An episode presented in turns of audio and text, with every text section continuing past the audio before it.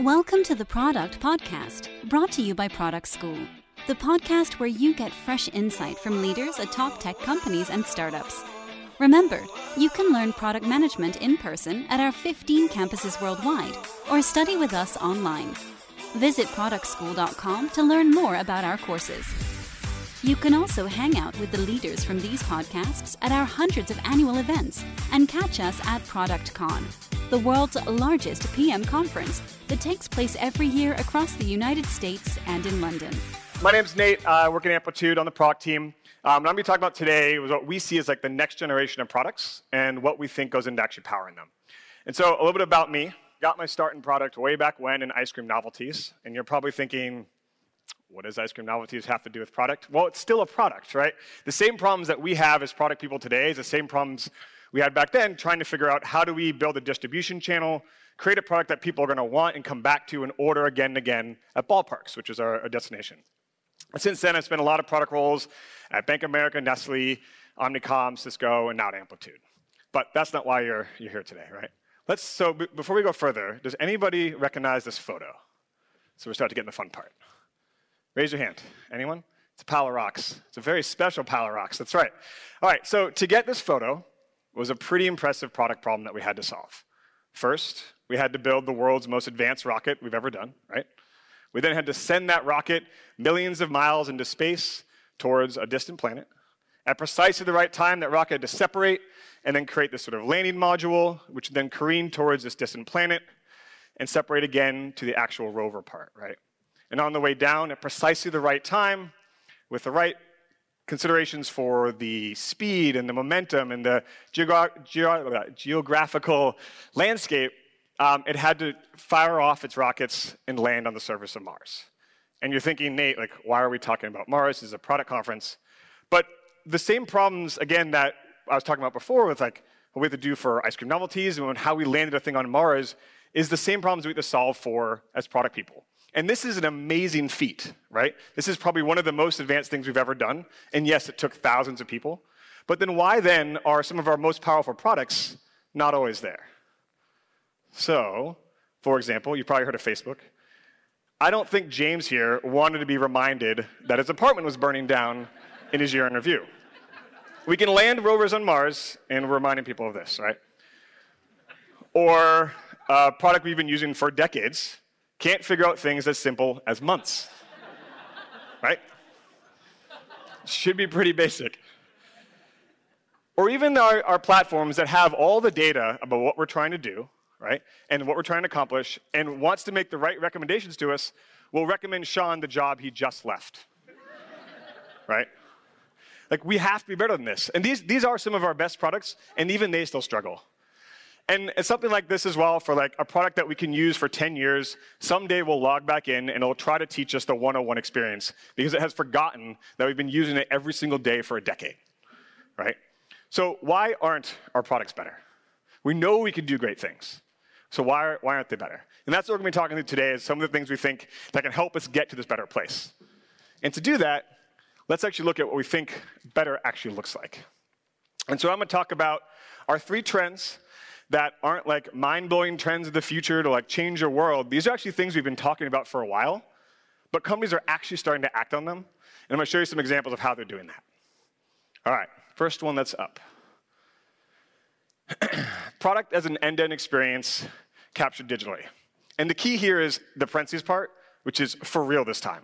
Because we've been talking about end-to-end experiences for well over a decade. Who thinks here, who thinks they have an end-to-end experience with their product? We're in a room of like a thousand people and two people raising your hand. Like, that's not a good sign, guys. so the, the, reason why this is so hard is that like the way we, or, we create our organizations, the way we've put together our teams aren't necessarily setting us up to be successful. You have your marketing team focused on one problem, your product team focused on another, you have sales, service, et cetera. And so what we're missing, or even, and even within our product teams, we have a mobile team and a web team, and not, they don't always talk to each other. And so what we're missing is trying to create this one experience for our customers. Who here has heard of omnichannel? Yep, right. It's pretty pretty common statement. So when omnichannel came out, it was an issue for retail, and the idea was that we want to let we want to let our customers transact in any channel, right? They can transact online, in person, on mobile. But the problem with that theory is that they, it thinks about those channels as different places. And if we really want to be great, we need to think about one channel, which is our product, and different ways for our, our customers to interact with us. But it has to be one experience. And so this is a quote um, from a leading company that's really changing the game in this space. How many people think this quote? I'm not going to read it because you guys can do that. But how many people think this quote is from a startup? And I suppose by asking that, you're going to guess it's not. It's not. How many people think this quote is from a tech company? Again, I probably did the leading question thing. Sorry, Lenwith. um, it's not. This is from Nike, right? Nike is basically said that what their, their strategy is not to think of things channel by channel, but to think of it as one experience, one channel, and drive everything together. Who has been to a Nike store recently? Bunch of us, yeah. Nike is an awesome brand. Let me tell you why. So, in their Nike store, the moment you walk in the store, the, the experience you have on mobile changes drastically. So when you're outside of a store, your mobile app for Nike is just like any other e-commerce mobile app. You can look at apparel, buy shoes, save things to your cart, etc. But as soon as you enter the store, it stops trying to sell you things on the mobile app. Because why would you be in a Nike store buying stuff on their mobile app? You're in the store. Right? So the moment you walk in the store, the experience changes. It says, it says, Hey, Nate, welcome. Here are some shoes that I saw you looking at online. Would you like me to have an attendant come get them for you? You can say yes, you can select your shoes. It makes recommendations for other things like that. And when, you, you, when you're in your dressing room, if you don't have the right size, you can order a new size right in your phone. Right? And then when you just select the shoe or the shirt or the pants that you want, you just check out on your phone, say, I'm taking these three, use Apple Pay, and you walk out the front door. Right? Like that is what an end to end experience is about. And so that's when we say end to end experience in one channel, it's about recognizing that your channels don't have to be different places. It's about how to use your channels to create a better experience for your customers.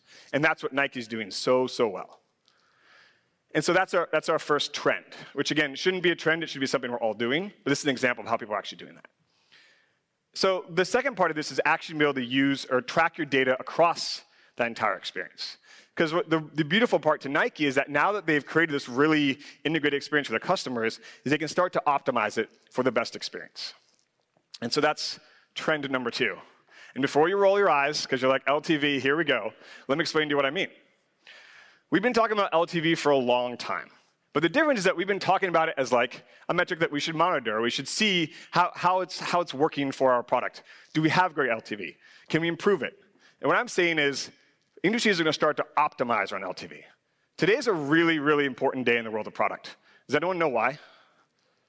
Disney? Yes. Disney Plus is launching today. Why is that such a big deal? Disney has been around for 100 plus years, right? This is the first time they're doing a direct to consumer media play. That says something. That says that there's a lot of, that says that there's a huge opportunity for companies to start to focus and own that entire experience so they can start to optimize for things like lifetime value. Same thing happening in retail, right? Stitch Fix. The reason why subscription works is not because it's great to get people to pay us something every month. It's because you can start to optimize the experience that they're getting and the value that you can send them. Peloton, same thing. I don't know if anyone here read Peloton's S1. I guess I'm kind of a geek, but if you look at it, it says their lifetime value for users is over 95%, or lifetime retention for users is over 95%. So that means that of every 100 users that have ever purchased a subscription from Peloton, 95 are still around today. That is crazy. And the reason why they're doing that is because they're not selling a bike. They're selling a fitness experience, and they've optimized their experience to do that. Same thing that's happening in B2B. And I'm going to talk about a company who's actually, I think, speaking later today Intuit. Who here uses a product from Intuit? Okay, good. A lot of you guys know that, right? Intuit has a wide range of financial products from Mint to TurboTax, QuickBooks, and a whole bunch more. But the one I want to focus on today is QuickBooks. And so, what's cool about QuickBooks is actually how the team decided to make a big change to their platform a few years ago. What they realized in a similar fashion to what Nike was doing is that in order to create the best experience for the customers, they had to actually understand what the value was.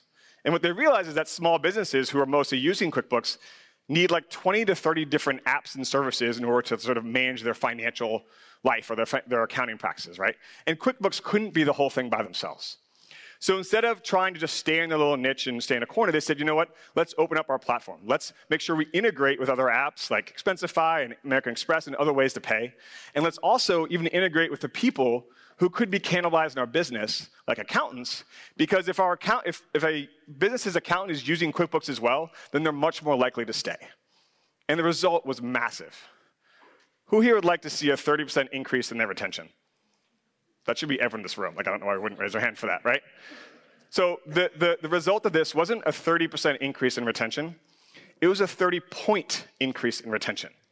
It, the difference between percentage points and just straight retention is that this means if they were at 50, let's say they're at 25% retention with their customers, they're now at 55 or 56, right? That is massive. And that's because they looked at the problem, looked at what their customers were doing, and trying to understand how it was working and created a better experience that was optimizing for their lifetime value. And the way they did this is by re architecting how they think about their teams, how they think about their metrics. Each team doesn't own a single metric that has nothing to do with the, the, the team next to them, right? They're all trying to work on these metrics together. Whether it's LTV or retention or something like that, we're all solving the same thing, and we can actually move the needle in this experience.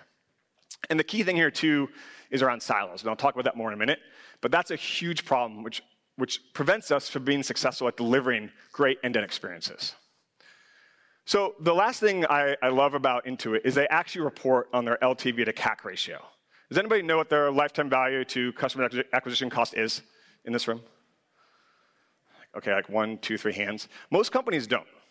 That's actually a really important metric. And if, if Wall Street was probably doing it right, they probably should be valuing more companies on their ability to grow and retain customers. And that's essentially what this is measuring. Intuit's LTV to CAC ratio, I think this was last year's that they reported, is four. So just to put that in perspective for you, what that means is every dollar they spend to acquire a customer, they get four back. That is massive, right? A great LTV is three. Minimum you should have is two. If you have a one, you need to rethink things, right? And if you're below that, then you're probably losing as a business. But four is massive, right? And the fact that they've optimized this experience to do that just says a ton about their business and how they're able to put this together. All right. So that's industries optimizing LTV. And again, the key here is not saying that LTV is an important metric. It is. I'm saying is that industries are changing the way they're building product to drive this metric. And that's what's really important. And that's what's going to enable us to, to actually deliver these end to end experiences. So the, the last thing I sort of mentioned briefly um, in how Intuit was able to do this is around silos. And the, the one thing that really holds us back as product teams and even organizations are the silos within our org. And I think HBR had a study on this earlier this year that basically said like the, the experiences that our customers want, that our end users want, are locked up in the artificial silos that we have in our organizations. Right? As a user, I don't care what marketing owns or product owns or sales owns or service owns. I have a goal that I want to accomplish and I want to feel smooth. The problem is, is that as there's a, there's a law called like Conway's Law, which basically says you ship your org chart. And so you end up having all these different silos of experiences in your org. And that creates a huge problem. And so, what, what, we're seeing at these great companies like Intuit and Nike is they're changing the way their teams are organized and they're changing the roles and responsibilities, responsibilities that their teams have. Marketing isn't just responsible for acquisition. They're thinking about activation, they're driving retention. They're asking who are the best customers I can get that are most likely to retain. Product isn't just turning a blind eye to marketing, but they're actually working with them to understand as people come in the door, what is the context that they have? How can, how can I serve them a better experience based off of what led them to click on that link and join my product? Right? And finally, UX isn't just focused on a product experience, it's focused on the entire customer journey. Right? That's what makes the big difference in these companies. And so at Amplitude, we have a cool opportunity because we ask, when people log into our platform, we ask them like to tell us about their team and their title so we can provide some customization for them. So we actually get to see some of the new titles that are coming out there. So we see things like Director of Retention, um, Community Manager, Personalization Product Manager, User Acquisition Manager, Data Governor, Growth Designer. These are new titles that we haven't really heard before, right? And what that's representing is that companies are changing the way they're structured and changing the responsibilities that their teams have to think more longitudinally across that customer journey and not siloed. And that's what's enabling this big change. All right, so those are, those are our trends towards better products, right? And so, and so what, we're, what we're seeing here is, like, again, like these are not mind blowing ideas. These are things we've talked about for a while. But if you're not working on these things, you're going to be behind. So start doing it. So, but that, that alone doesn't answer us why our products are not better. Because those are all sort of some of the theories that we're seeing, some of the ways that companies are working. What are some of the, like, the infrastructure or pieces we need to put together in our, in our day-to-day? and so the first thing goes back to that end-to-end experience and tracking data across the whole piece is that the importance of high quality data that from the entire experience. So there's, there's two problems. Everyone here probably tracks some sort of data. And either you have it in just on one of your platforms, or just a piece of it, or you're tracking things like page views and clicks, which shows you what people are looking at. But if it's not actionable and you're not actually able to turn that into insights about what's driving behavior, what's increasing retention, what's driving churn, what's getting people to come back, it's not actually valuable. The same problem is if you only have it for a portion of your customer journey. If you're only looking at what's happening in marketing or in product, you're not actually seeing the full picture and you're going to be optimizing in that silo again. So it's really important to have it across the whole experience. The second thing, actually, and to, let me explain what I mean by that. And so if we look at what a user journey might be, we have a web experience, a mobile experience, and a store experience. We need to track every single touch point there. And the reason why this is so valuable is that you then take that data and you start to turn it into new insights and new opportunities for growth. I think like Ken actually Ken talked about this earlier and about as well about like the, the most important thing that you can do is start to learn what is working with your customers, right? This, the idea of systematic growth and experimentation isn't about A-B testing everything to death. That's not a good idea. A-B tests have their purpose and they are valuable, but if you're only thinking of experiments as an A-B test, you're not doing it right. The, just think like a, a, beta is a version of an experiment. You're getting people into your product, they're trying something new, and it either works or you kill it or you should kill it. If you're not killing things that don't work, again, you're not doing it right. So the, the whole point of, of the experimentation is because of this theory that I think we've talked about in a lot of different ways, but the idea that most ideas fail to show value. This isn't just a concept. Um, this is something that Stanford and Microsoft uh, had shown uh, a couple years ago, where they looked at like 300 Microsoft teams and tried to understand why some teams performed much better and some teams performed much worse. And what they realized is that it's actually not a question of the ideas. The ideas across those teams are pretty even. A third of the ideas didn't show any or had negative results, a third had flat results, and a third were positive. So two thirds of all ideas fail. But the, the big difference between the high performing teams and the low performing teams was how fast they identified those great ideas. If it takes you two months to identify a great idea and your customer one week, that means they're going to have eight more great ideas than you because they have done that iteration process eight times faster.